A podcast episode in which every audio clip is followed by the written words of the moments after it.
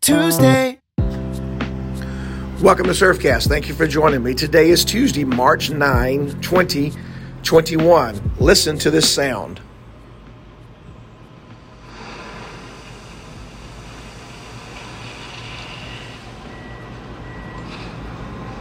Do you hear that noise, that beep, beep, beep, and that noise of that loader that is dumping this huge um, amount of gravel and rock into the bed of a transfer dump truck?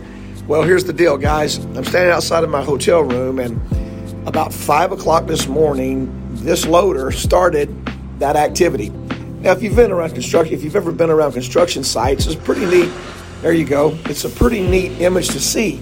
I mean, these guys are putting this uh, this gravel in this bed and they're transporting this this gravel to another job site somewhere. But I'm real intrigued this morning as I watch this as they've been dredging the rocks off of the bottom of the river and they're actually um, loading this up. You hear this really loud beep, beep, beep, beep. It's an alert system and it's on that loader so that when the loader is backing up, anyone that would hear that would pay attention to where the loader is. Now, you and I are living in very interesting times. There's a great passage of scripture in 1 Corinthians, and it says this Be on the alert, stand firm in the faith, and be strong.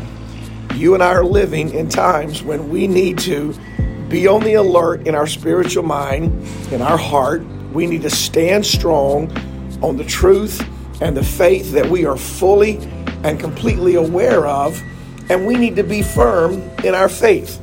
Don't let your faith waver today or any day after. Think about it. Have a great day.